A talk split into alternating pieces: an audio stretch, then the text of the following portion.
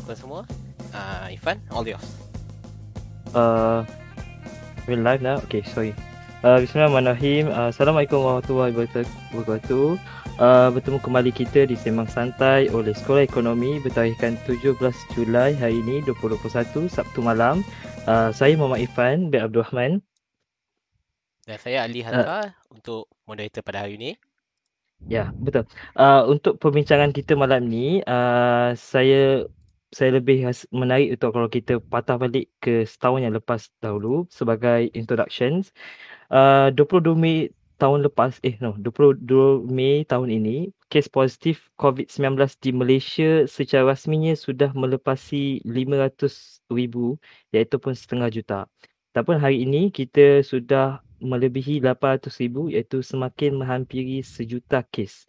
Kalau kita imbas kembali uh, setahun lalu, bagaimana kerajaan Malaysia melaksanakan perintah kawalan pergerakan PKP pada 18 Mac 2020, uh, lalu kes dapat diturunkan secara drastik waktu ketika itu. So menandakan keedah kerajaan waktu ketika itu adalah berjaya. Namun kini, kalau kita tengok Julai 2021, negara masih lagi dalam keadaan PKP namun kini lebih dikenali sebagai Pelan Pemulihan Negara iaitu PPN. Uh, namun, secara sedihnya, jumlah kes harian masih lagi 5 angka selama 5 hari berturut-turut. Sepanjang 16 bulan since March 2020, pelbagai istilah rakyat Malaysia kita dah dengar daripada PKP, PKPD dan juga PKPB. Namun kalau kita tengok kat dalam Twitter, Facebook ataupun mana-mana social media, uh, people they exhausted. Dia dah ramai mengeluh. Antaranya sebab tak dapat balik kampung lebih enam bulan. Ada yang struggle sebab bisnes dah lama tutup. Namun hanya kita terperap dalam rumah, tak dibenarkan merentas sepadan. Namun harapan untuk keputusan lebih positif nampak semakin hari semakin samar setiap hari. Saya sendiri akui benda ni actually. Kepenatan duduk di rumah kita terasa. Namun jangkitan kes baru masih lagi tinggi seolah-olah tiada guna kita ber-PKP. Oleh itu saya rasa uh, sekolah ekonomi uh, cukup uh, uh, melihat benda ni penting untuk kita buat uh, podcast uh, membincangkan satu topik yang agak menarik iaitu bagi saya uh, setahun PKP ke mana Malaysia. Uh, saya sangat berbesar hati untuk perkenalkan tiga ahli panel saya pada hari ini uh, yang saya rasa macam sangat berbesar hati sebab diorang menerima jemputan saya. Uh, panel pertama saya, saya cukup mengenalkan iaitu saudara Syah Rezan Johan, uh, seorang peguam atau merupakan aktivis yang banyak menyuarakan hal-hal kemanusiaan sama ada di social media ataupun di event-event. Uh, so Sekolah Ekonomi ingin mengucapkan selamat datang ke saudara Syah Rizan Johan atau kita panggil Syah. Boleh ke Syah? Boleh. Terima okay. kasih kerana menjemput uh, saya. Uh, terima kasih sebab sudi menerima actually untuk kita ada panel kedua yang mana kita ada uh, Associate Professor Dr. Fahan Husli selaku Director Selangor Task Force Operation atau lebih dikenali dalam Public Health Consultant.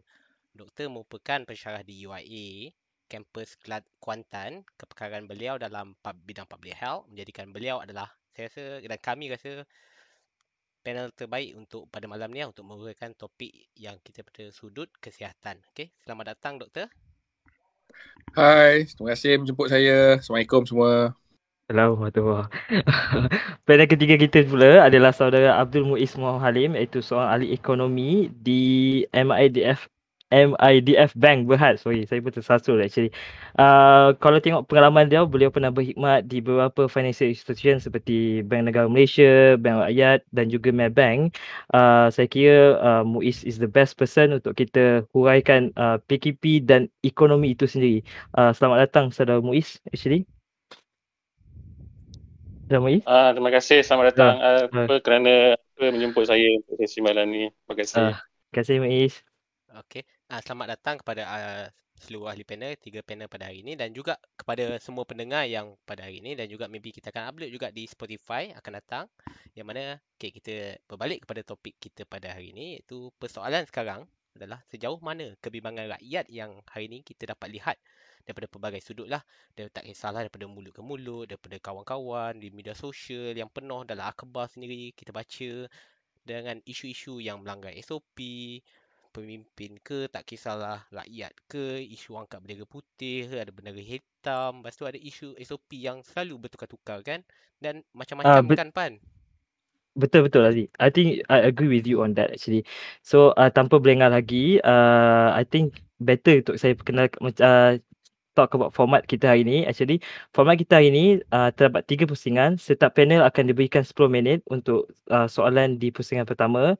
Kemudian pusingan kedua kita akan ambil soalan daripada pendengar sama ada di Facebook ataupun IG dan uh, panel ketiga uh, setiap panel akan uh, pusingan ketiga setiap panel akan diberikan 5 minit uh, untuk setiap soalan yang lebih memangkumi kepada conclusion ataupun uh, masa hadapan Malaysia. Okey, tanpa melingkar masa lagi, uh, saya rasa soalan pertama untuk ahli panel pertama kita iaitu saudara Syah Rizan. Okey, kalau kita lihat di media sosial, pastinya terdapat hashtag kerajaan gagal berdosa. Sama ada di Twitter ataupun di Facebook.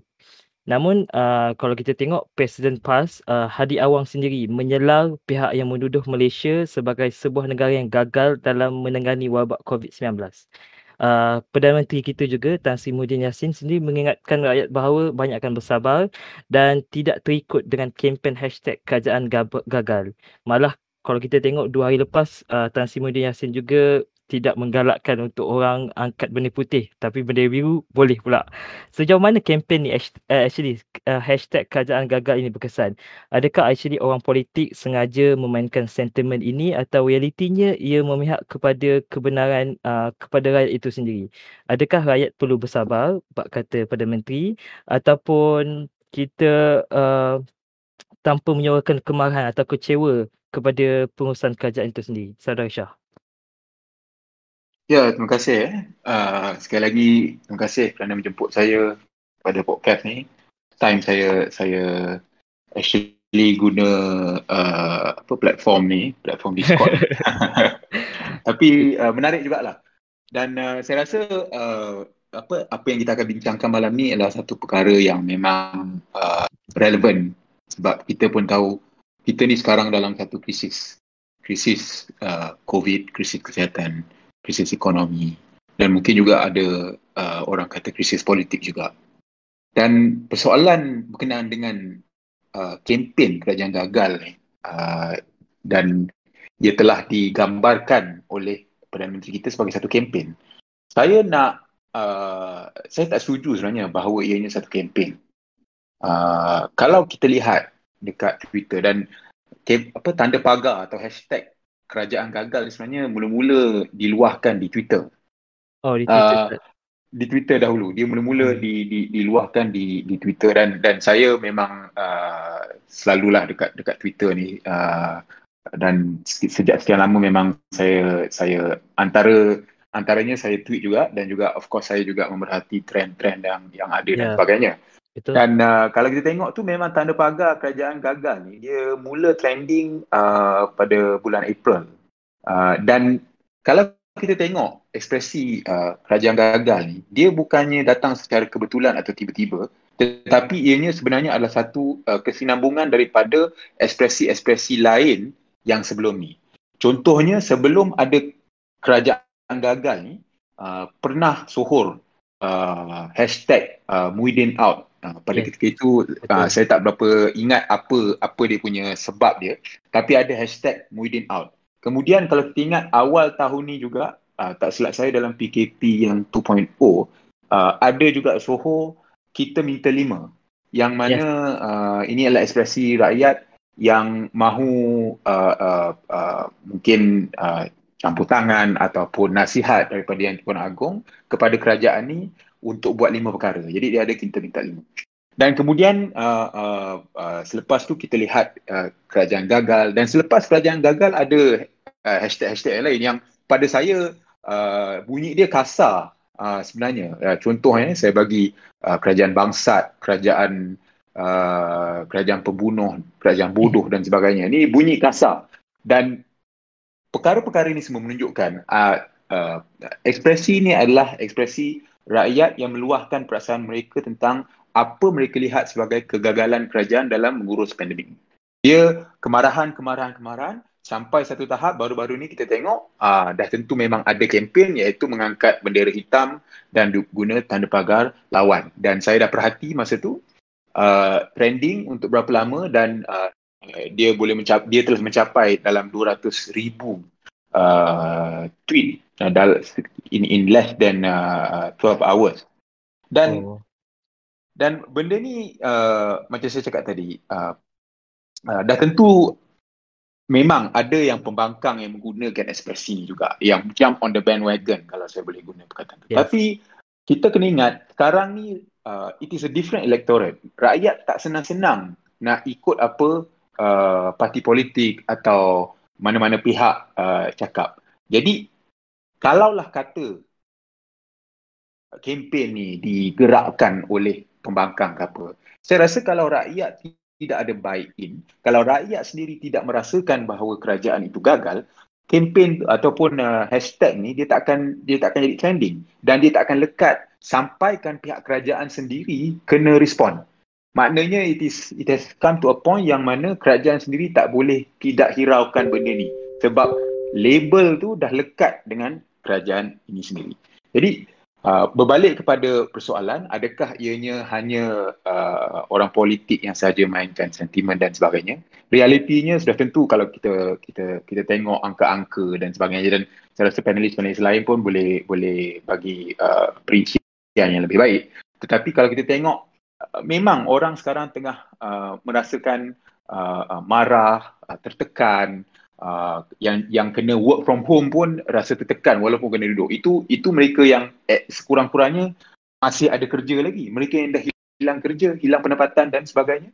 Jadi uh, penggunaan frasa ni sebenarnya bukanlah satu kempen yang digerakkan oleh mana-mana pihak tetapi penzahiran rakyat tentang uh, kelemahan takbir kerajaan ini. Dan kita tengok selalu isu-isu yang sama sebenarnya dibangkitkan dan uh, uh, isu contohnya tentang uh, pelaksanaan uh, SOP yang seperti antara dua darjat, pelaksanaan PKP, PKPD, darurat, total lockdown dan sebagainya yang tidak menampakkan hasil uh, dan kemudian uh, contohnya SOP yang berubah-ubah dan uh, seperti tidak berdasarkan sains dan data, contohnya kedai makan tutup pukul 8, kemudian bu- mm-hmm. uh, buka semula pukul 10 dan sebagainya, uh, supermarket oleh jual alat tulis, benda-benda macam ni Of course uh, ada juga isu tentang sama ada bantuan yang telah diberikan itu mencukupi atau tidak dan juga kita juga tak boleh lari bahawa antara sebab kemarahan rakyat ini adalah perkara-perkara yang seperti tidak sensitif yang telah dikeluarkan oleh kerajaan. Contohnya uh, apa yang Tan Sri Muhyiddin cakap tentang tak perlu kibar bendera hitam, bendera putih, boleh kibar bendera biru. Jadi benda-benda macam tu uh, menaikkan lagi kemarahan rakyat seperti tidak sensitif seperti kerajaan ini tidak merasakan bahawa ada ada benar-benar ada satu krisis ada satu isu yang yang yang memerlukan perhatian. Orang takkan uh, kibarkan bendera putih ni kalau betul cara untuk kita salurkan bantuan dan sebagainya tu memang memang uh, uh, berkesan. Orang kibar bendera putih tu sebab mereka tak ada tempat lain lagi untuk menunjukkan bahawa mereka benar-benar terdesak. Jadi sepatutnya mana-mana ahli politik uh, lebih-lebih lagi daripada pihak kerajaan uh, janganlah mengatakan seperti oh tak perlu kibar bendera putih.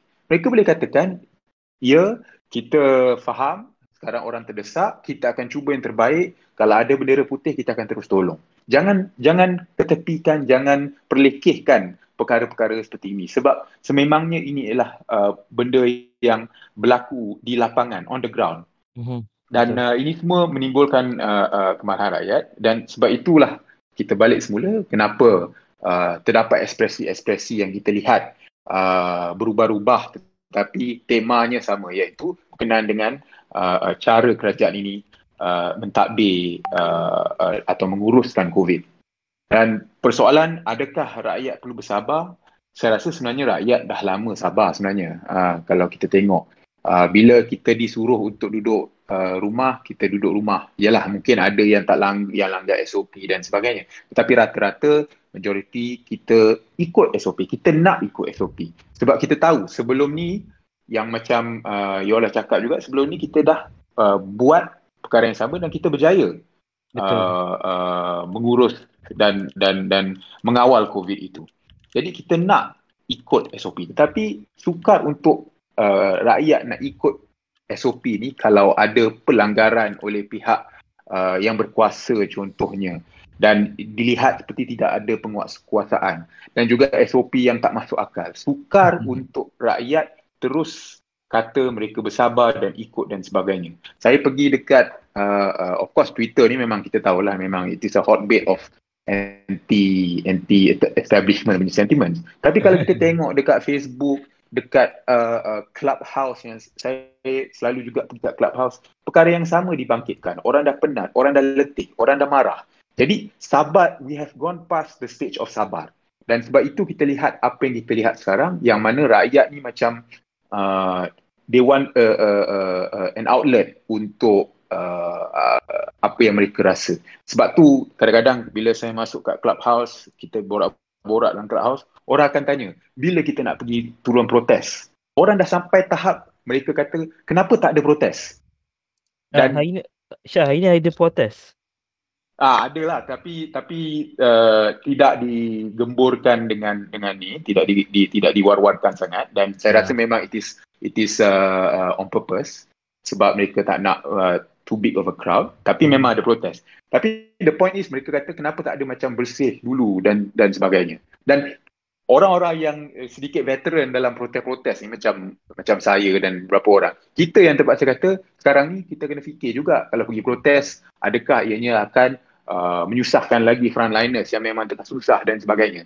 Uh, adakah cara lain untuk menzahirkan protes dan sebagainya? Sebab, sebab kena mengurus uh, pula uh, apa kemarahan ni sampai sampai sampai kena kata kita kena tengok lebih daripada apa yang yang kita nampak saja. Jadi ada kalau kita pergi pergi uh, protes contohnya pergi ke uh, uh, dataran macam dulu ke apa nanti ada kluster baru yang susah ialah uh, frontliners dan sebagainya.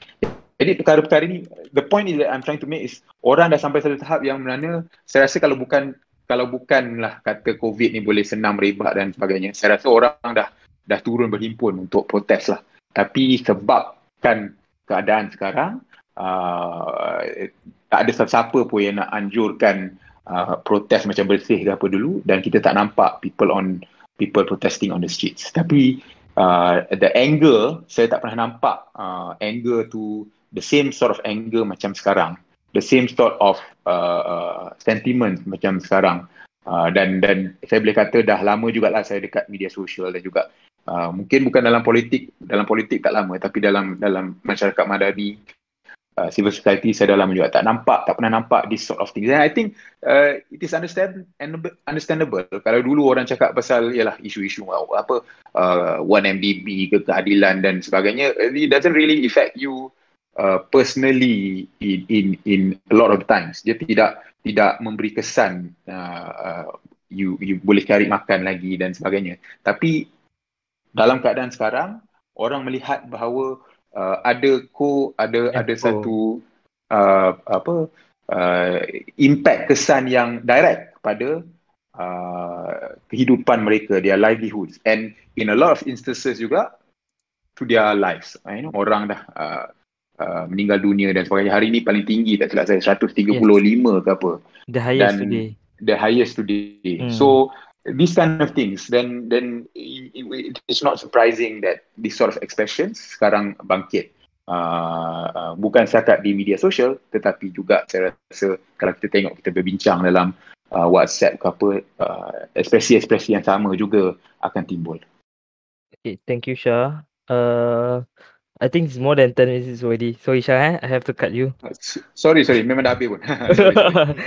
uh, okay. Uh, I, uh, it's good point actually Syah uh, cuba bangkitkan the part where sampai masa uh, rakyat nak protes pun kena fikir is the fine liner kalau uh, is a is a bigger than actually is protest actually. Because uh, dia ada nyawa. Kita concern pasal nyawa sekarang ni. Itu betul. COVID. Sure. Okay, uh, kita uh, terus kepada uh, panel 2. Okay, uh, pada uh, Prof, kita ada uh, soalan untuk persidangan pertama yang mana kita nak tanya untuk pasal lockdown lah. Lockdown adalah pilihan terakhir yang mana Dr. Fahan Usli yang ditemu ramah dalam Astro Awan ni bertarikh 18 Mei 2021 iaitu begitu uh, doktor ada beritahu eh, lockdown adalah pilihan terakhir. Yang mana kita tengok namun dengan jumlah kes yang lebih daripada lima angka ketika ini yang kita dah konsisten dalam lima hari ni lebih daripada lima angka adakah masih kita melihat lockdown atau PKPD ni di beberapa daerah di Selangor bukan pilihan terakhir? Apa usaha tangani peningkatan kes COVID-19 di Selangor? Sejauh mana nombor ini dijangka naik dan dijangka akan turun nanti adakah wajar rakyat bimbang dengan kenaikan yang mendadak seminggu yang lepas dan juga uh, hari yang sekarang ni lah. Aha, situasi kali ni. Okay, uh, minta pandangan daripada doktor lah. Okay, so ada beberapa perkara dalam uh, yang ditanyalah dalam soalan tu tiga kan? Mm-hmm, betul. Jadi uh, yang mengulas kepada yang pertama tadi yang di mana dia mengatakan bahawa saya uh, memberikan gambaran bahawa lockdown ini adalah pilihan terakhir. Sebenarnya dia bukan pilihan terakhir lah. Dia lebih kepada pilihan yang paling mudah. Mm-hmm. Okay. Sebab ini adalah sesuatu yang bila kita cakap, tak tahu nak buat apa, kita lock je lah. Maknanya bila kita lock je, lepas tu kita harap semua benda akan Betul. selesai dengan tersendiri. Jadi di situlah saya menggunakan istilah kenapa lockdown ini sepatutnya pilihan terakhir. Kerana bila kita ada bila kita menghadapi sesuatu krisis benda yang kita selalu diingatkan ialah you must face the problem head on. You should not run daripada ini masalah. Lockdown ni seolah-olah kita lari daripada masalah kita. Kita mengharapkan bahawa jika kita tutup ia akan menyelesaikan sesuatu. Tetapi perkara yang dilakukan ini apabila kita laksanakan pada 18 Mac 2020 tahun lepas ia menunjukkan sesuatu yang dinamik kerana ia dapat menurunkan kes. Tetapi apabila kita tidak belajar dan tidak bersiap sedia dengan uh, perubahan uh, pandemik ini, dengan perubahan virus ini, di situlah kekesilapan yang paling besar yang kita hadapi. Kerana kita ingatkan apa yang kita gunakan pada tahun lepas boleh digunakan pada situasi ini. Jadi kita tengok PKP 2.0, kita tengok PKP 3.0, kita tengok PKP 3.0 plus plus. Saya tak tahu sekarang kita dah PKP ke berapa. Last-last dia kata orang asyik kutuk pasal nama PKP, PKP, PKP ni dia tukar jadi nama fasa. Tapi benda dia still sama. Benda tu adalah benda yang sama. Dan kalau kita tengok balik kan hujah Albert Einstein yang dia katakan bahawa insanity is doing the same thing over and over again and expecting different result. Bermakna bila kita buat benda tu, benda sama, kita buat balik, balik, balik. Tapi benda exactly the same, benda yang sama. Dan kita mengharapkan ia menghasilkan sesuatu yang lain. Semestinya kita akan gagal. Kerana apa? Kerana kita tidak memahami situasi itu adalah sesuatu yang uh, situasi yang berbeza. Jadi masalah dia adalah masalah yang sama tetapi situasi itu adalah berbeza. Jadi selepas Oktober 2020 di mana kita adakan pilihan raya negeri untuk uh, Sabah dan kita nampak kes melonjak dan meningkat dengan secara tinggi. Pada itu kita nampak sesuatu berlaku. Ya, kita nampak polisi yang berubah. Kita nampak polisi tentang kuarantin. 14 hari jadi 10 hari. Tapi kalau anda menteri, anda tak perlu kuarantin. 3 hari cukup. Sebab kalau menteri, anda memang kebal. Jadi benda-benda macam ni yang kita nampak yang boleh membuatkan kita daripada segi saintifik ya, sebab kena ingat, saya ni bukan orang politik. Tapi saya tengok dan berpandukan apa sahaja uh, keputusan yang saya buat adalah berpanda, uh, berpandukan data dan sains. Dan apabila kita menghadapi krisis kesihatan awam, data dan sains ni kita tidak boleh tukar dan ubah mengikut kesesuaian semasa dan mengikut apa uh, perasaan ataupun sentimen politik ataupun sentimen orang awam pada waktu ini. Bila kita membiarkan itu berlaku, kita tidak akan keluar daripada krisis ini. Jadi inilah yang menyebabkan rakyat tidak memahami sebenarnya apa yang sedang diberikan ataupun apakah perancangan sebenarnya. Yang kita ambil contoh yang paling yang paling uh, yang paling terdekat ni kan di mana Perdana Menteri telah mengumumkan bahawa kita nak menggunakan kadar 4000 untuk menentukan bahawa uh, kita boleh bergerak daripada fasa 1 masuk ke fasa 2. Dan pada petang itu juga saya terus terus mengatakan bahawa ini adalah nisbah yang memang tak boleh diguna pakai. Siapa yang mencadangkan ini memang orang ni tak ada akal. Kerana apa? Kerana 4000 itu adalah absolute number. Dan situasi di Selangor tidak menggambarkan situasi di satu Malaysia. Betul. Situasi di Selangor tidak menggambarkan situasi di Perlis. Situasi di Kuala Lumpur tidak menggambarkan situasi di Johor. Betul. Kita tidak boleh mengambil sesuatu, ambil pukul rata dan mengatakan bahawa ini adalah cara yang terbaik. Bila kita buat benda ni, seolah-olah menunjukkan kita yang sangat tidak bijak lah. Boleh katakan kita nampak macam bodoh sangat bila kita keluarkan benda macam ni. Kenapa? Sebab dah setahun, dah setahun setengah dan plan perancangan dia adalah sesuatu yang tidak munasabah. Dan selepas dihentam, apa yang berlaku? Mereka menukar dan barulah keluarkan formula baru di mana dia mengirakan tentang populasi dan ini dan itu. Dan yang paling saya rasa yang paling kelakar ialah apabila, apabila dia mengatakan bahawa daripada fasa satu apabila masuk ke fasa dua kita tidak boleh balik ke fasa satu balik. Dia hanya ke depan. Tetapi di situlah kita harus bertanyakan satu soalan. Kalau kita dah bergerak ke fasa dua dan kes kita makin lagi teruk adakah kita akan cakap tidak sebab perancangan kita tidak boleh patah balik. Kita harus hmm. ke fasa tiga. Daripada fasa dua tak boleh patah balik fasa satu. Sebab Impossible. itu akan melanggar kita punya peran perancangan. Jadi di sini kita harus memahami situasi pandemik adalah satu yang sangat dinamik. Jadi kenapa apabila kita policy maker, kita pembuat polisi, kita yang perangkapkan diri kita dengan polisi kita sendiri. Sedangkan kita boleh mengambil langkah yang proaktif dengan menge- dengan mengeluarkan polisi yang dinamik. Tetapi polisi ini boleh difahami oleh rakyat dengan mengambil kira situasi yang akan berubah. Jadi kita harus belajar daripada benda ni. Kita dah tahu kalau bulan 7, bulan 8, bulan 9, bulan 10, kes memang akan naik. Setiap tahun dia akan naik. Dan kita kena fahami di, di UK, kes pun makin naik. Dan di situlah tentang uh, risk communication di mana uh, cara uh, untuk menghebahkan ataupun memberikan gambaran situasi sebenar memainkan peranan yang teramat penting. Sebab apa yang kita dapat tengok ialah apabila komunikasi daripada peringkat kerajaan pusat di mana Perdana Menteri, di mana Menteri Kesihatan, Ketua Pengarah Kesihatan, juga Kari Jamaluddin dan semua lain memberikan pandangan mereka sendiri dan kita nampak banyak lagi menteri-menteri lain pun memberikan gambaran mereka sendiri tentang situasi ini. Jadi benda ini ia akan membuatkan rakyat yang sudah tengah gelisah lagi keliru. Bila rakyat gelisah dan keliru, rakyat jadi marah dan rakyat jadi malas. Dan daripada segi konsep kesihatan awam, apa yang kita risau ialah bila rakyat jadi malas. Bila rakyat jadi malas, dia malas nak dengar, dia malas nak ikut. Letaklah apa SOP pun, dia malas nak ikut. Ya. Lepas tu kita cakap apa? Sekarang semua tak boleh. Tapi nanti raya haji mungkin nak bagi sikit. Tapi sekolah pun kita nak buka 1 September. Oh, uh, Sogo, Aisitan kat KLCC boleh buka lah. Sebab bila PKP orang nak beli baju. So, kita buat benda-benda ini tetapi pada masa yang sama, Ketua Pengarah Kesihatan mengatakan situasi kita ini adalah sesuatu yang amat kritikal. Jadi, di sinilah yang mengelirukan rakyat. Adakah situasi di negara kita sekarang kritikal? Ataupun ia tidak? Sebab ia seolah-olah seperti nampak macam kita tengah pulih. Tapi pada masa yang sama, kita nampak kes makin lama makin teruk.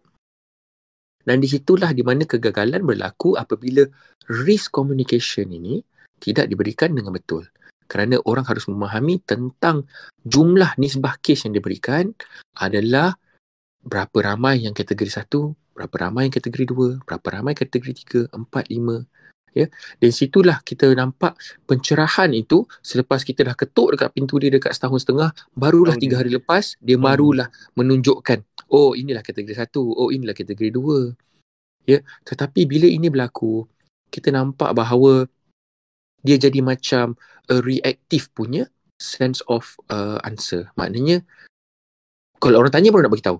Ah uh, di situlah kita nampak bahawa tidak ada kebijaksanaan apabila risk communication itu dilaksanakan. Dan di sinilah apa yang kita nak buat kita bukan nak hentam ataupun bukan nak mengutuk tapi kita cakap better late than never gunakanlah masa yang anda diberikan ini untuk memberikan satu situasi yang lebih difahami oleh rakyat improve yourself dan supaya kita boleh keluar daripada PKP ni sebab macam inilah kalau you tanya pasal situasi di Selangor percayalah kat saya kalau PKP di Selangor ini dilaksanakan tanpa uh, dengan secara yang holistik dan sangat terperinci bila kilang tutup saya boleh cakap dengan terus terang kerajaan negeri tak rugi. Yang rugi ialah kerajaan pusat. Sebab ingat, kerajaan negeri hanya dapat duit daripada pelesenan tetapi cukai masuk kepada kerajaan pusat. Mm-hmm. Jadi, it is on the interest of the federal government for them to arrange, for them to think macam manakah mereka ingin melaksanakan ini. Sebab ramai orang kata, kenapa kerajaan negeri tak tutup kilang? Kenapa kerajaan negeri tak tutup kilang? kerajaan negeri kata kalau nak tutup kilang suruhlah kerajaan pusat tutup dan di situlah kita harus memahami kenapa kerajaan pusat kalau seboleh-boleh dia tak nak tutup. Sebab kalau ditutup KDNKK negara yang kurang. KDNKK negara yang turun. Dia punya dana untuk habiskan untuk bajetnya dia nak bentangkan nanti bulan 10 itu yang dah tak cukup duit.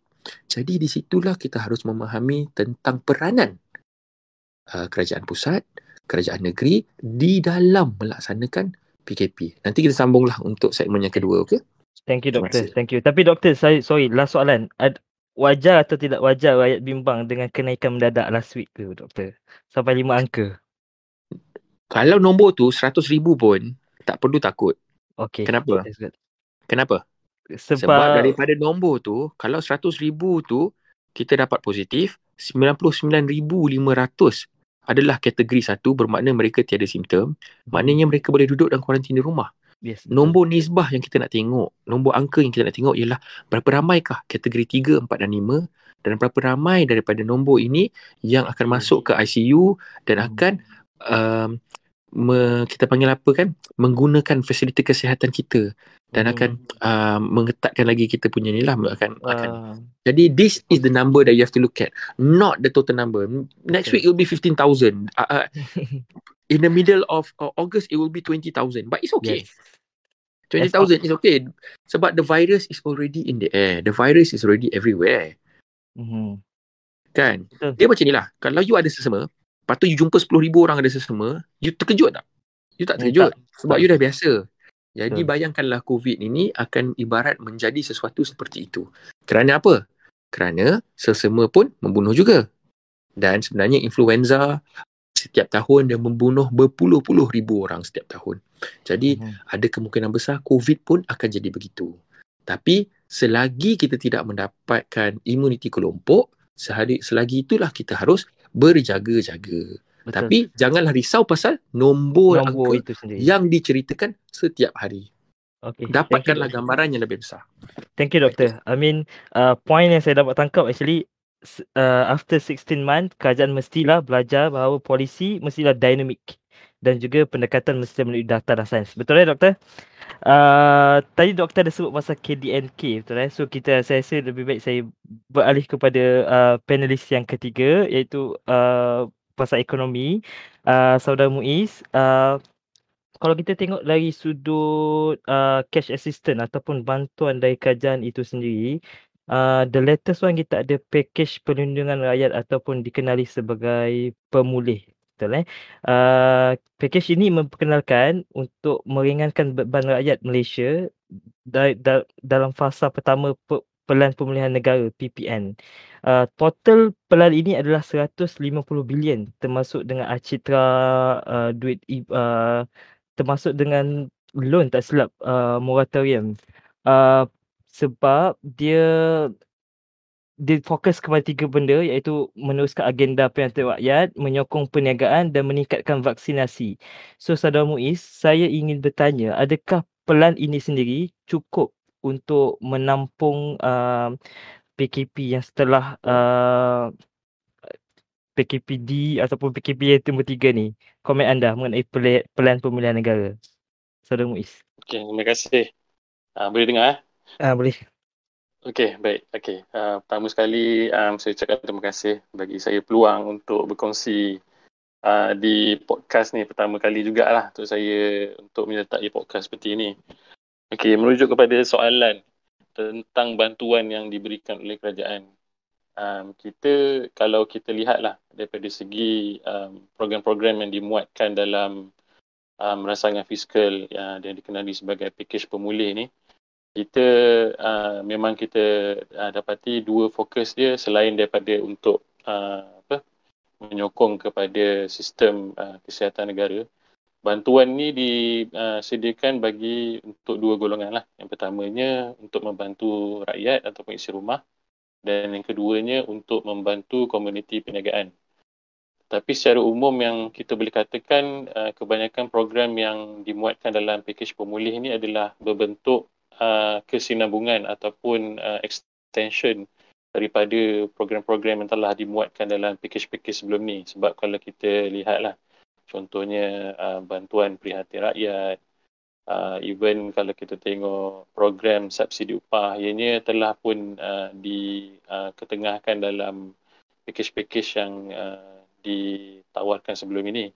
Jadi kita tak nampak ada banyak program baru lah. Cuma satu perkara yang baik ialah kita terlihat ada uh, sedikit peruntukan untuk bakul program bakul makanan dan juga uh, peruntukan khas untuk membantu uh, menangani masalah-masalah sosial sebab kita antara perkara yang di di apa di uh, sebut ialah mengenai masalah gelandangan dan juga masalah mental sebab ialah seperti yang telah dibincangkan oleh panelis uh, uh, terdahulu kita dapati telah berlaku uh, perasaan keletihan disebabkan lockdown yang berpanjangan kan. Tapi um, kembali kepada persoalan sama ada ianya cukup atau tidak pada saya dalam dalam um, kita menilai perkara ini sebenarnya uh, yang perlu kita tekankan adalah uh, bantuan ini sampai kepada mereka yang memerlukan sebab um, kalau kita tengoklah contoh pemberian uh, bantuan prihatin rakyat.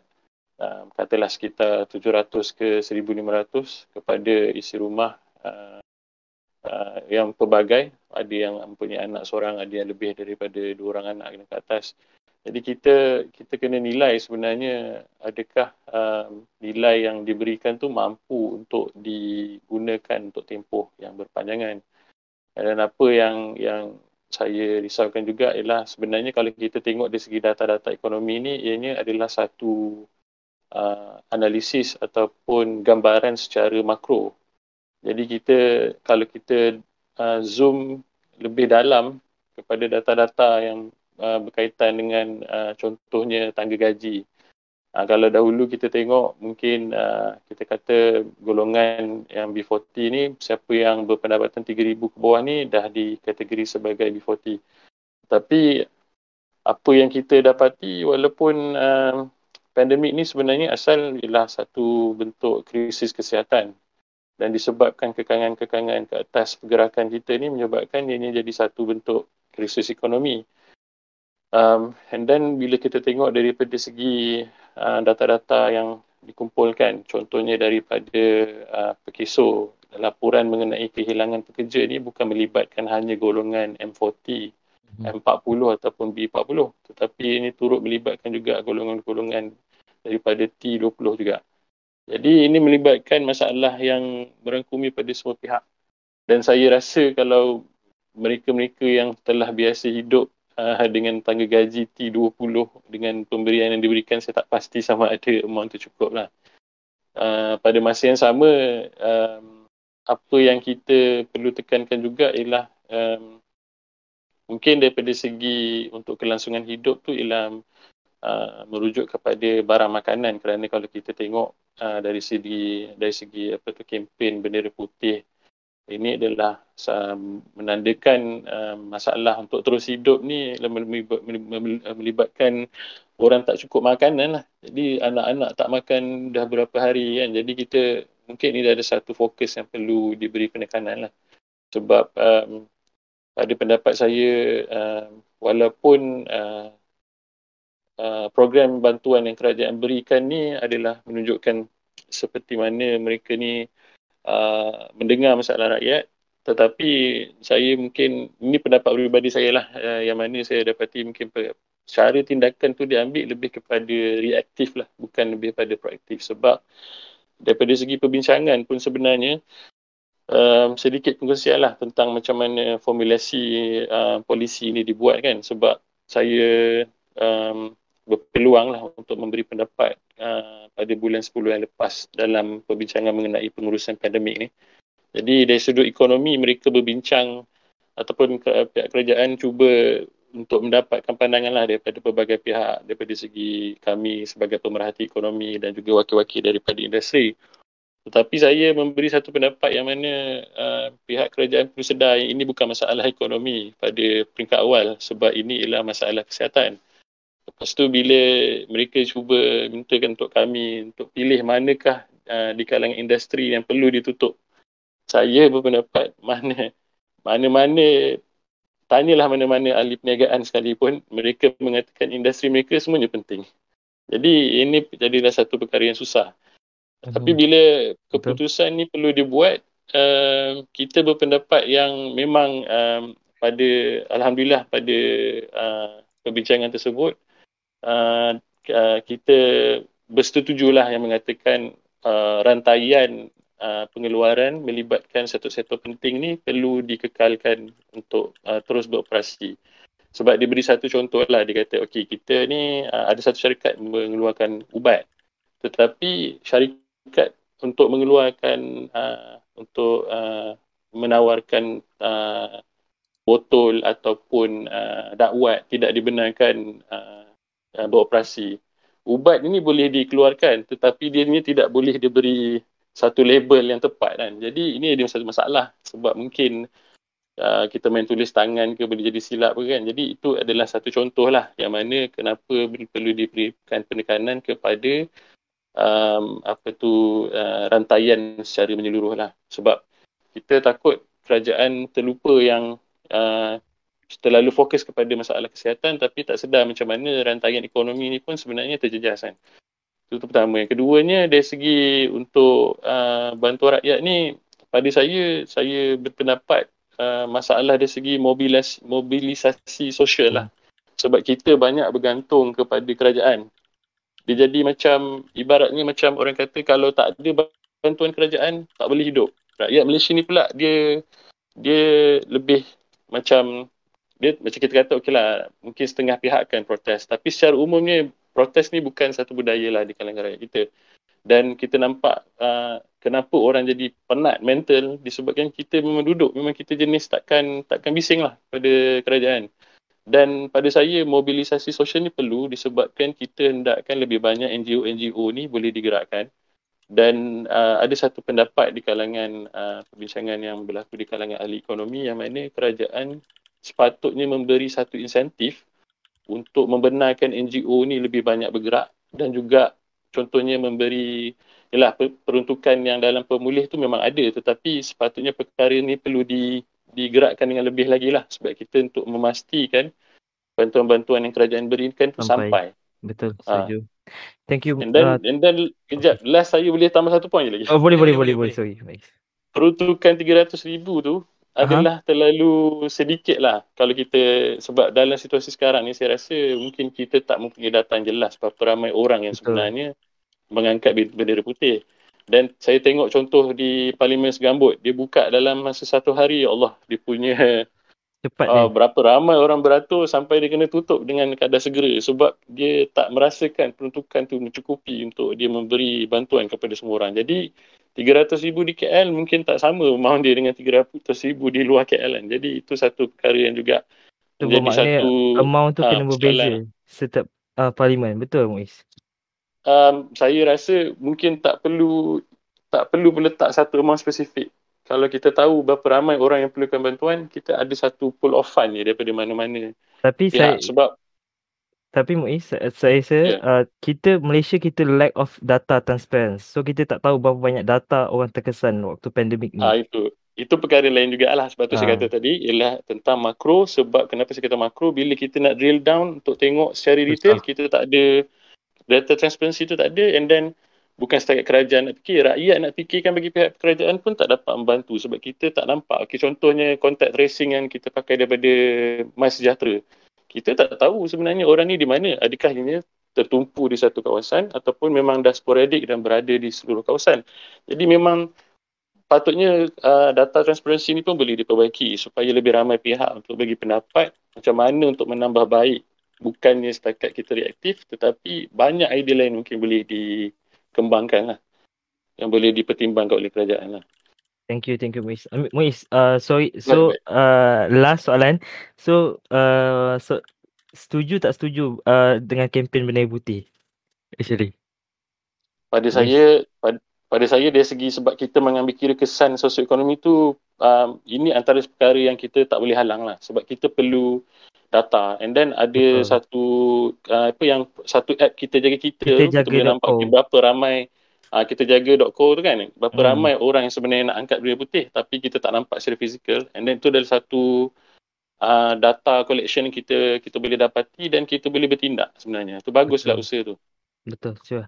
Uh, thank you uh, Muiz uh, untuk uh, buatnya kita lengkap pusingan pertama. Uh, so kita akan pergi ke pusingan kedua Q&A punya sessions. Uh, yang mana ada few soalan daripada Facebook uh, nak start dengan mana dulu? Di.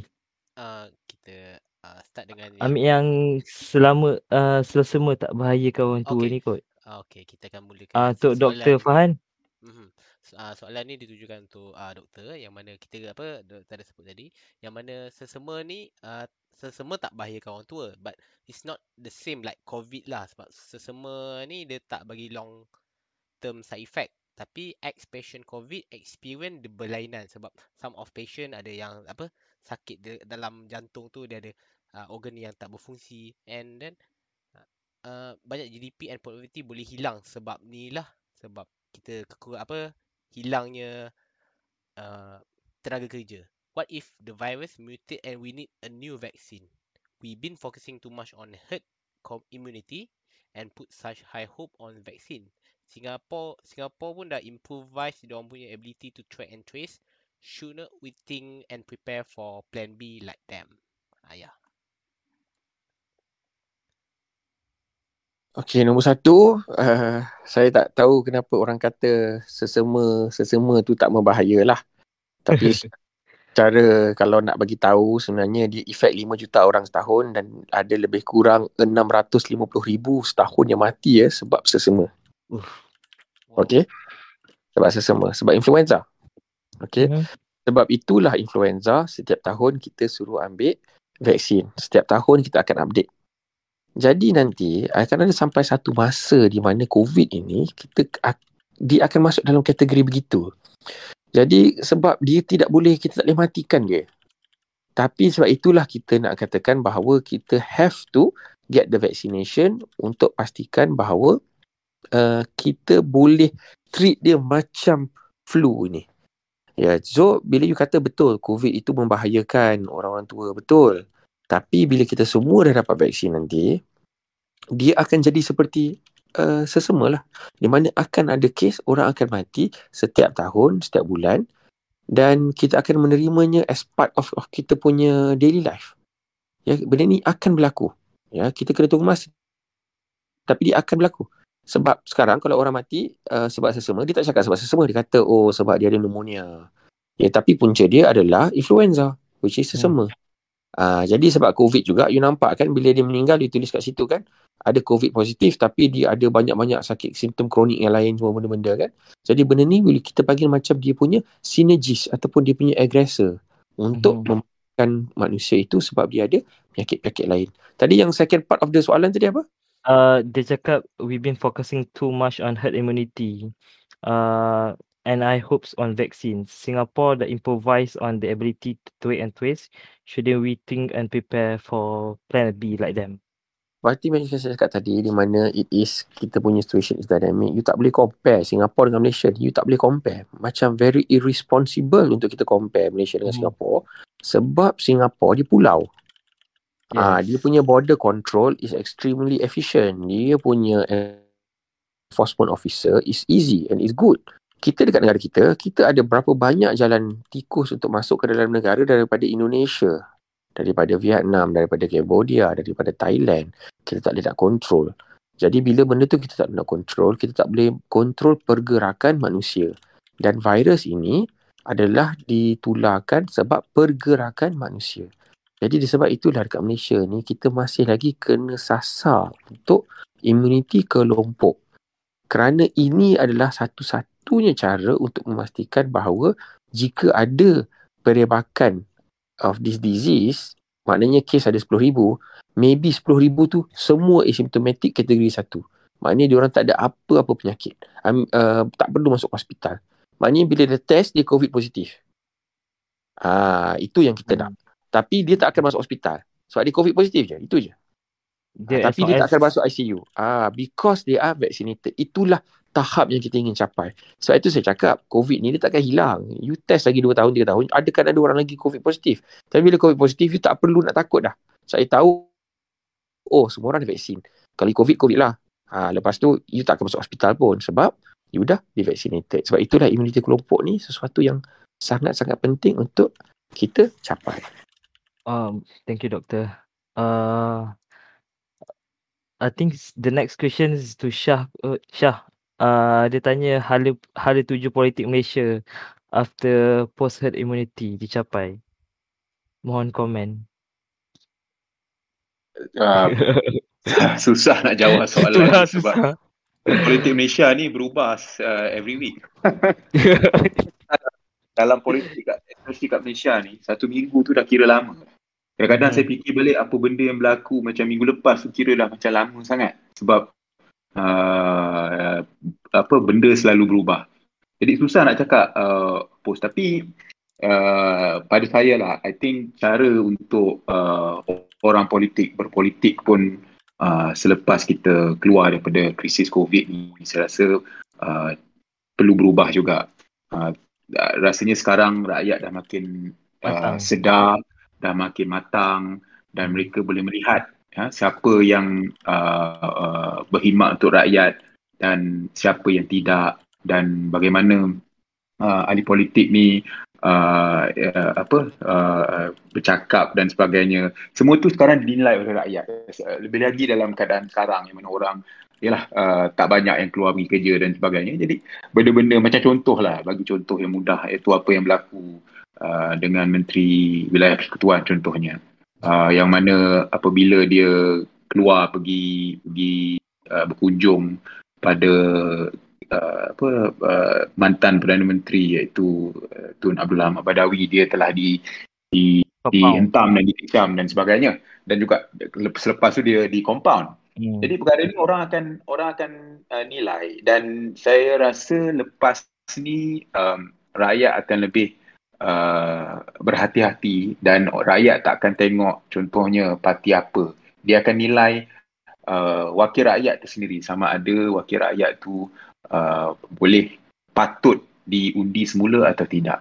Dan ini saya rasa satu perubahan yang berlaku uh, bukan hanya sebab krisis COVID ni tetapi apa yang berlaku uh, saya rasa dalam uh, tiga tahun uh, yang yang yang lepas lah semua yang dah berlaku dan sebagainya.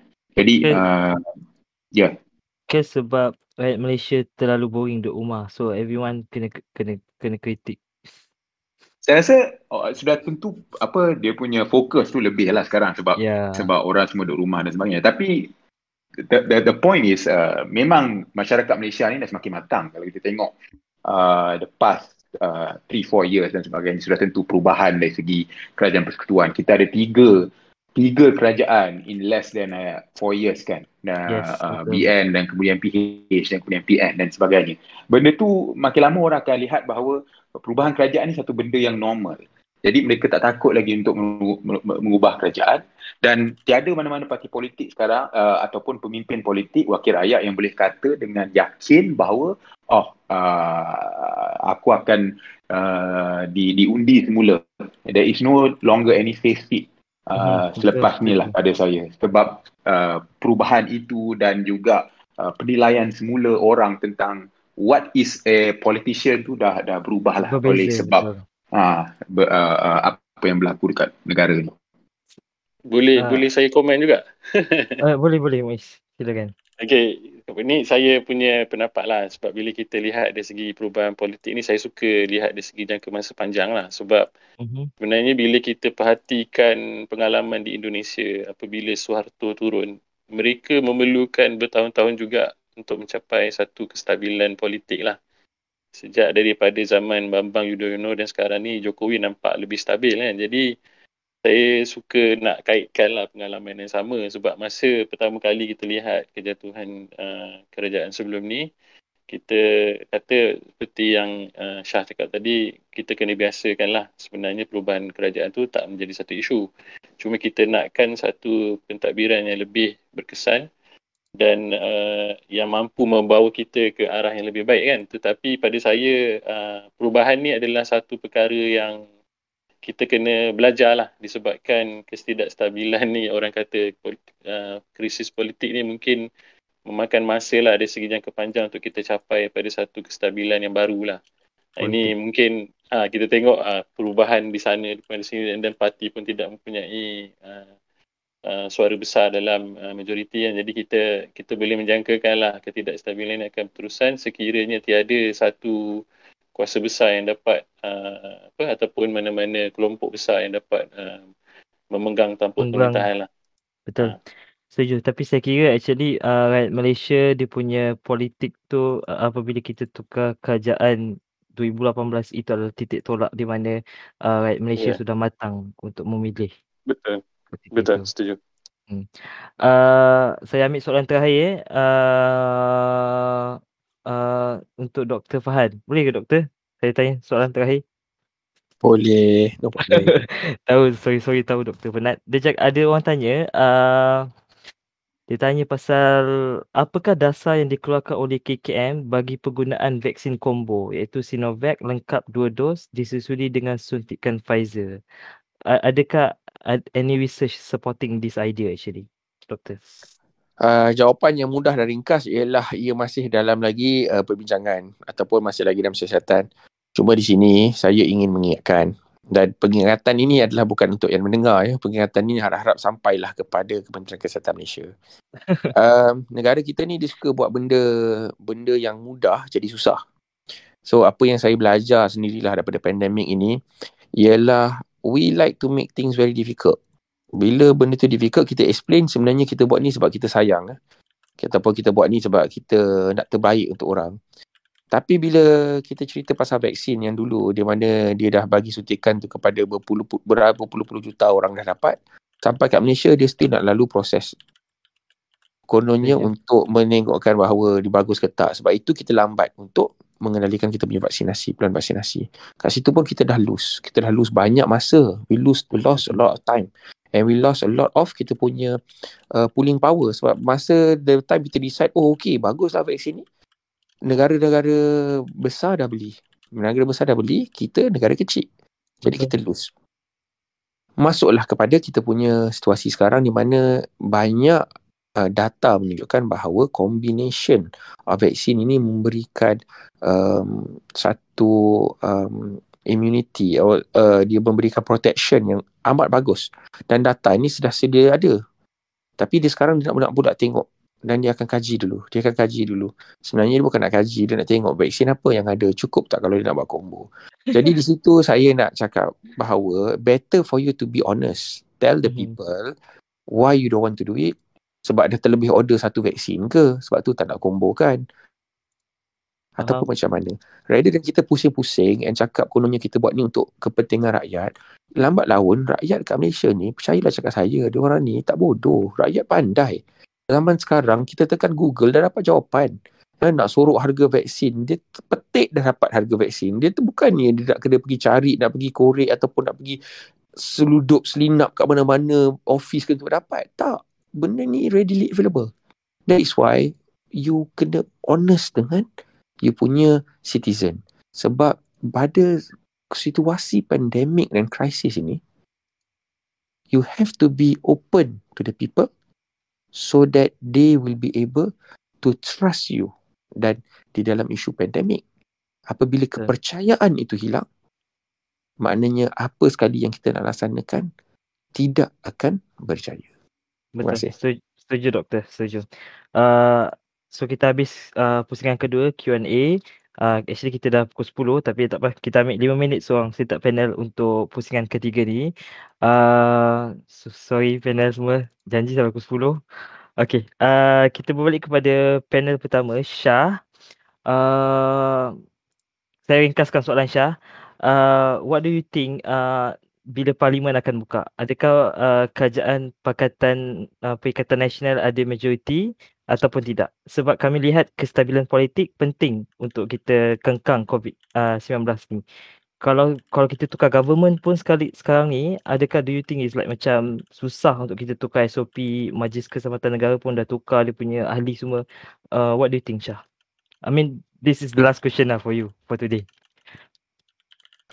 Okay, terima kasih. Uh, good question. Uh, what I think will happen masa parlimen ni, uh, sebelum tu uh, saya nak ingatkan lah sebenarnya uh, kerajaan ni sejak uh, langkah Sheraton memang tak stabil lah in the sense that majoriti kerajaan ni memang dipersoalkan sejak daripada dahulu lagi. Dan uh, kalaupun dia ada majoriti, uh, majoriti tu mungkin dua atau tiga ahli parlimen saja.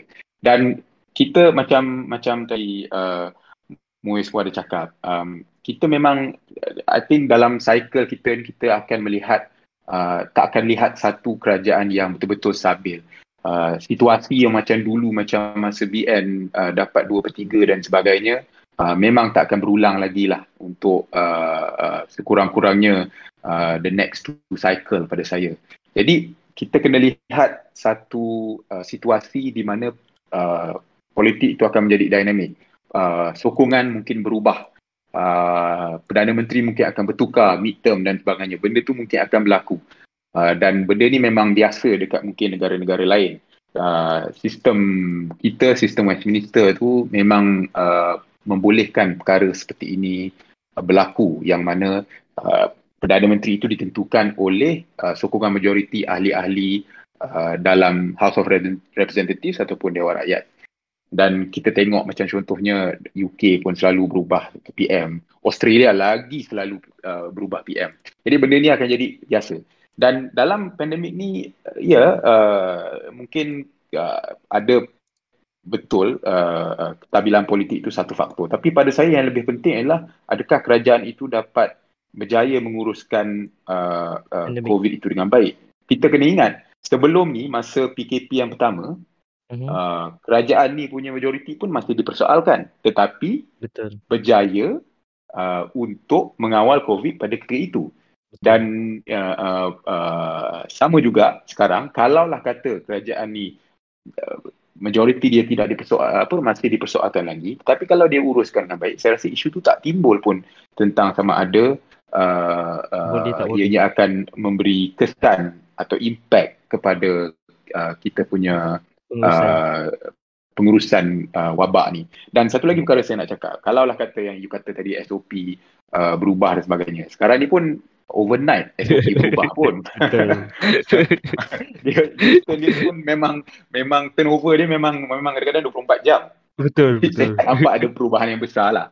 Dan apa akan berlaku dalam parlimen, uh, dalam sidang ni, uh, saya rasa tak ada benda yang akan berlaku sebab ianya adalah satu sidang yang uh, apa tak ada perbahasan hmm, uh, cuma ada taklimat dan cuma boleh tanya-tanya soalan saja.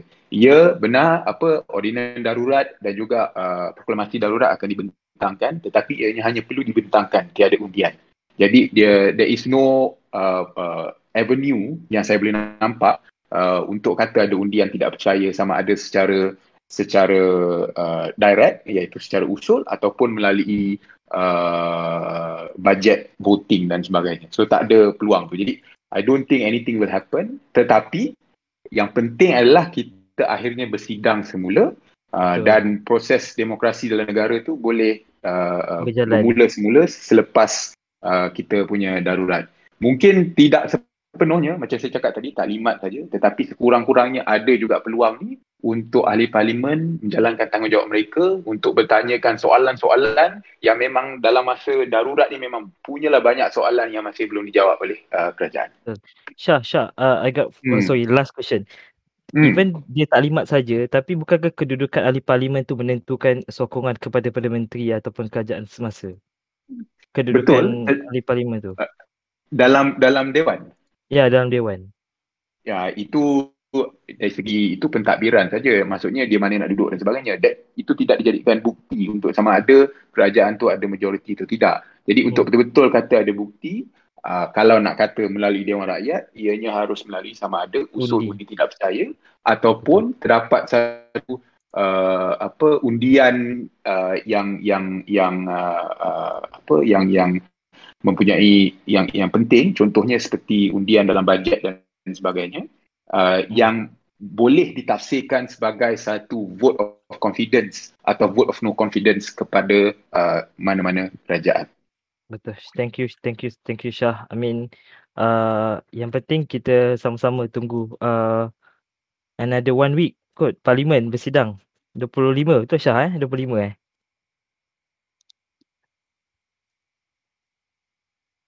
Uh, okay, Okay, uh, uh, kita teruskan kepada uh, panel untuk soalan untuk pusingan terakhir bagi panel kedua iaitu soalan kepada doktor iaitu mana bagaimana doktor melihat uh, kita nak kurangkan beban hospital?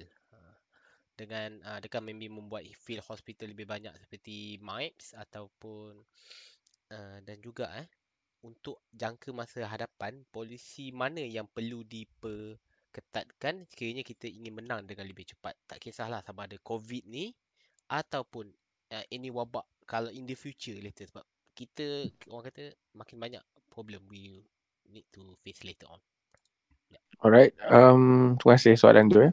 Jadi uh, seharusnya kita ingatlah ya, menambah katil tidak akan menyelesaikan masalah lah. Kita buat hospital paling besar pun tidak akan uh, menyelesaikan masalah sebab orang ingat ia hanyalah macam mencari sesuatu tempat dan meletakkan katil.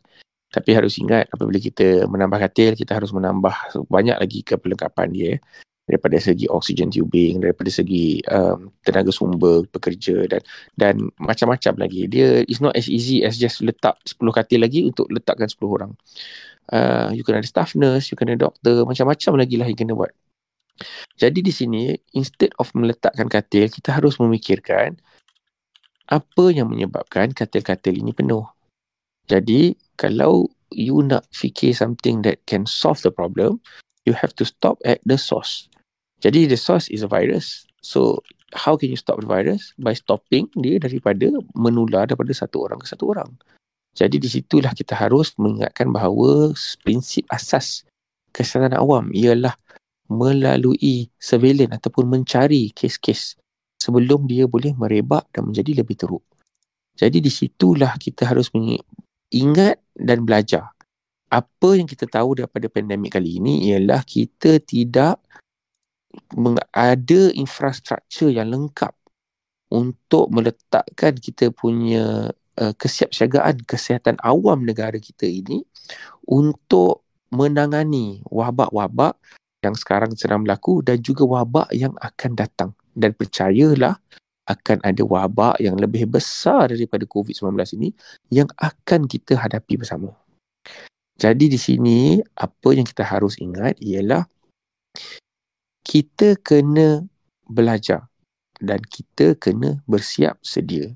Dan kali ini adalah sesuatu di mana digitalization ataupun pergerakan IR 4.0 kesihatan awam ini digunakan dengan sepenuhnya. Bermakna kita tidaklah lagi menggunakan benda-benda manual. Kita tidak lagi lah menggunakan kertas ya. Di mana kita boleh mendapatkan error ataupun banyak masalah yang boleh berlaku kerana kesalahan-kesalahan yang diletakkan oleh manusia. Jadi automation is the way forward. IR 4.0 using IoT menggunakan benda-benda ini dengan lebih bagus. Dan sampailah tahap di mana kita punya bed management system di hospital haruslah centralized. Sepatutnya saya sebagai uh, Kementerian Kesihatan, kalau saya tekan je satu portal, saya tahu hospital mana yang penuh, hospital mana yang tak penuh. Dan Mhm. benda tu kenalah live data. Tak guna you bagi I data minggu lepas. I nak data sekarang. I nak data sejam lepas. And dengan data-data yang dikumpulkan ini, barulah kita boleh menggunakan predictive analysis. Di mana kita boleh menggambarkan dalam masa dua hari tak cukup. dalam masa lima hari tak cukup. Di mana kita harus meletakkan kita punya resources dan infrastructure ataupun penambahbaikan di mana pada real time solution. Jadi sekarang kita sudah masuk kepada ambang di mana solusi kita adalah solusi tentang perkara yang sedang berlaku sekarang. Bukanlah perkara yang sebelum yang sudah berlaku dan our next step forward ialah untuk menyelesaikan masalah sebelum ia menjadi masalah. Dan itulah sebenarnya cara kita dalam kesediaan awam untuk menghadapi benda-benda yang, yang akan datang. Thank you, thank you so much, Doktor. Uh, saya amat menarik, uh, tertarik uh, Doktor ada sebut predictive analysis iaitu guna real time solution untuk uh, untuk kita menjadikan is, is the best solutions buat masa sekarang. Betul Doktor eh? Okey, uh, soalan terakhir buat panel ketiga kita uh, mengenai ekonomi. Um, kalau kita lihat pada Januari 2021, uh, YB Tengku Zaful, Menteri Kewangan, dia ada menjangkakan ekonomi Malaysia akan berkembang sebanyak 6 sehingga 7.5% GDP for 2021. Lepas tu March 2021 dia ada revise pula daripada 6 sorry dia ada revise 6% uh, sebabkan ada PKP 2.0 tapi last week uh, YB Tengku Zafur dia ada waktu ditemu ramah oleh Bloomberg dia ada sebut bahawa GDP growth kemungkinan pada tahun ini adalah 4% kerana MCO yang tak pernah habis ketika ini. Uh, jadi saudara Muiz, uh, adakah saudara melihat uh, 4% ini masih lagi achievable ataupun akan ada another revision throughout the year for this year? Saudara okay. Muiz. Okay, terima kasih. Um, kalau kita sebut tentang um, GDP ataupun KDNK ni kan, keluaran dalam negara kasar ni, mm-hmm. kita ukuran pertumbuhan ni ialah daripada tahun ini berbanding dengan tahun lepas lah. Jadi kalau kata kita sebut 4% tu, kita menjangkakan peningkatan ekonomi kita ni lebih tinggi sebanyak 4% berbanding tahun lalu. Cuma perkara pertama yang saya nak tekankan ialah bila kita tengok kejatuhan yang berlaku uh, pada suku kedua tahun lepas, banyak 17.1% KDNK kita menurun pada suku tersebut disebabkan uh, penguatkuasaan PKP 1.0. Jadi kita mempunyai satu uh, keadaan uh, paras ekonomi yang rendah lah pada waktu itu disebabkan itu bila kita tengok kebanyakan unjuran yang dibuat bagi suku kedua untuk tahun ini walaupun ianya telah berlalu kita sekarang ini dalam suku ketiga tetapi eh, peningkatan ekonomi disebabkan kita keluar daripada PKP 2.0 dan juga um, disebabkan uh, mengambil dan juga mengambil kira paras ekonomi rendah daripada segi kejatuhan PKP 1.0 pada suku kedua tahun lalu kebanyakan uh, unjuran uh, menjangka pertumbuhan ekonomi kita sebanyak lebih kurang dalam 14 ke 15 peratus. Mm-hmm. Ada juga yang saya tengok lebih lah, ada yang mengatakan mungkin 17 ke 20 peratus. Tapi kita tengok sekitar dalam 14, 15 ataupun mungkin 16 peratus. Dan bila kita tengok dari segi jangkaan tersebut, kita boleh buat satu rumusan pertumbuhan ekonomi negara kita pada setengah tahun pertama ini ialah sekitar secara puratanya dalam 7 ke 8 peratus. Kalau kita katalah kita ambil 7, 14 ah, ke 15 peratus, kita boleh kata purata pertumbuhan pada separuh pertama ialah sekitar 7 ke 8 peratus. Untuk mencapai pertumbuhan 4 peratus ni, kita hanya perlu bertumbuh sebanyak lebih kurang dalam 3 ke 4 peratus lah. Jadi secara puratanya, kita boleh dapati pertumbuhan ekonomi kita Oh sorry, pertumbuhan kita perlu lebih kurang dalam 2 peratus. 2 peratus. And then baru kita uh, and then baru kita akan dapat average kita dalam 4 peratus lah untuk tahun Tapi, ni. Tapi ya, yeah, itu adalah hmm. 2% pada separuh kedua tahun ni. Kalau kita kata pertumbuhan sebanyak 2% itu dari segi um, uh, apa tu past track record kita, uh, rekod pertumbuhan ekonomi yang lepas. Ini adalah pertumbuhan yang terlalu perlahan. Dan jangkaan kita bila kita tengok dari kesan uh, penguatkuasaan PKP penuh ataupun fasa satu Pelan Pemulihan Negara ni, kita menjangkakan ianya hanya akan menjejaskan ekonomi kita sekitar antara bulan Jun ke bulan Ogos lah secara kasar. Sekiranya ianya berlanjutan, itu menjadi satu kebimbangan lah. Dan pada dan pada kebanyakan unjuran kita lihat sekarang ni memang pertumbuhan ekonomi dijangka sekitar 4 ke 5% lah. Tapi perlu saya tekankan juga ini adalah satu data makro yang mana kita perlu akui setengah uh, segmen dalam ekonomi kita masih struggle Mhm, dan betul. ada bahagian-bahagian ataupun sektor-sektor tertentu saja yang kita rasa akan boleh mengalami pertumbuhan yang boleh menyokong secara umumnya pertumbuhan ekonomi negara lah. Uh, satu perkara juga yang saya nak tekankan ialah bila kita lihat pertumbuhan ekonomi pada tahun lepas 2020, kita sebenarnya bukan setakat hilang peluang untuk berkembang lebih tinggi. Pada masa yang sama, kita uh, paras ataupun saiz ekonomi kita mengecil kepada tahun sebelum 2019. Jadi bila Oh. kita kata ah yalah sebab kita sepatutnya katalah okey tahun 2019 ekonomi kita sekitar 14 uh, ke 15 uh, okey sorry 1.4 ke 1.5 trilion uh, ringgit. Tapi kita dapati kejatuhan ekonomi kita kita kembali kepada 1.4. Jadi untuk kita kembali kepada 1.5 tu kita sebenarnya perlukan satu pertumbuhan yang jauh lebih tinggi daripada 400. Fantastic. Jadi ah, perlu satu pertumbuhan drastik dan pada masa yang sama juga kesan kepada rakyat ni adalah besar disebabkan data terbaru yang dikeluarkan oleh uh, Jabatan Statistik Negara. Dozem. Kejatuhan kejatuhan upah dan gaji yang berlaku tahun lepas adalah lebih besar daripada kejatuhan ekonomi sebab kejatuhan upah dan gaji menurun sebanyak 9%. Walhal ekonomi negara kita uh, menjunam hanya sekat- sekadar 5.6%. Jadi kita dapati sebenarnya kesan kepada rakyat tu besar. Itu itu yang perkara yang pada saya nombor makro penting untuk kita tengok. Tapi perkara-perkara lain yang kita perlu tekankan ialah memberi sokongan kepada mereka-mereka yang betul-betul terkesan lah disebabkan krisis yang berlaku sekarang. Betul.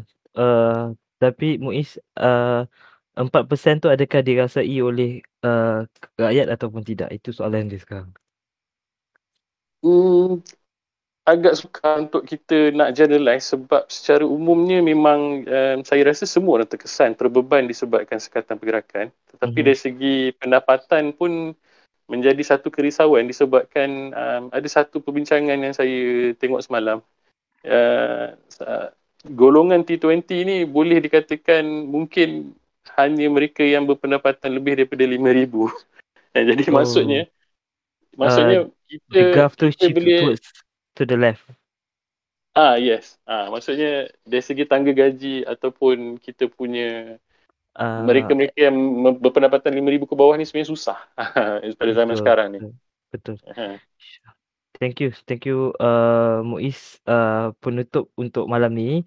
Uh, saya ingin ucapkan uh, berbanyak-banyak terima kasih buat ketiga-tiga panel kita pada hari ini. Uh, Saudara Shah, Dr. Fahan and Saudara Muiz uh, sendiri. Um, Kalau Ali, anything? Okay, ka- tu terima kasih kepada semua dan juga kalau dulu kita hampir menang tapi sekarang kita kelihatan semakin jauh daripada harapan. Namun untuk berputus asa bukan pilihan bagi rakyat Malaysia dan bukan bagi Betul. kita. Usaha kita harus diteruskan. Barisan Hadapan masih bertahan. Yakinlah kita boleh menang sebenarnya. Perjuangan harus diteruskan. Harus diteruskan. Okey. Terima kasih guys. Uh, kepada uh, semua selamat berhujung minggu buat semua. Ya. Uh, selamat malam. Uh, tapi nanti uh, podcast ni akan ada dalam Spotify. Nanti kami akan bagi link. Thank you guys. Terima kasih. Terima kasih. Terima Terima kasih kasih. semua. Terima kasih semua. Terima kasih. Assalamualaikum. Assalamualaikum.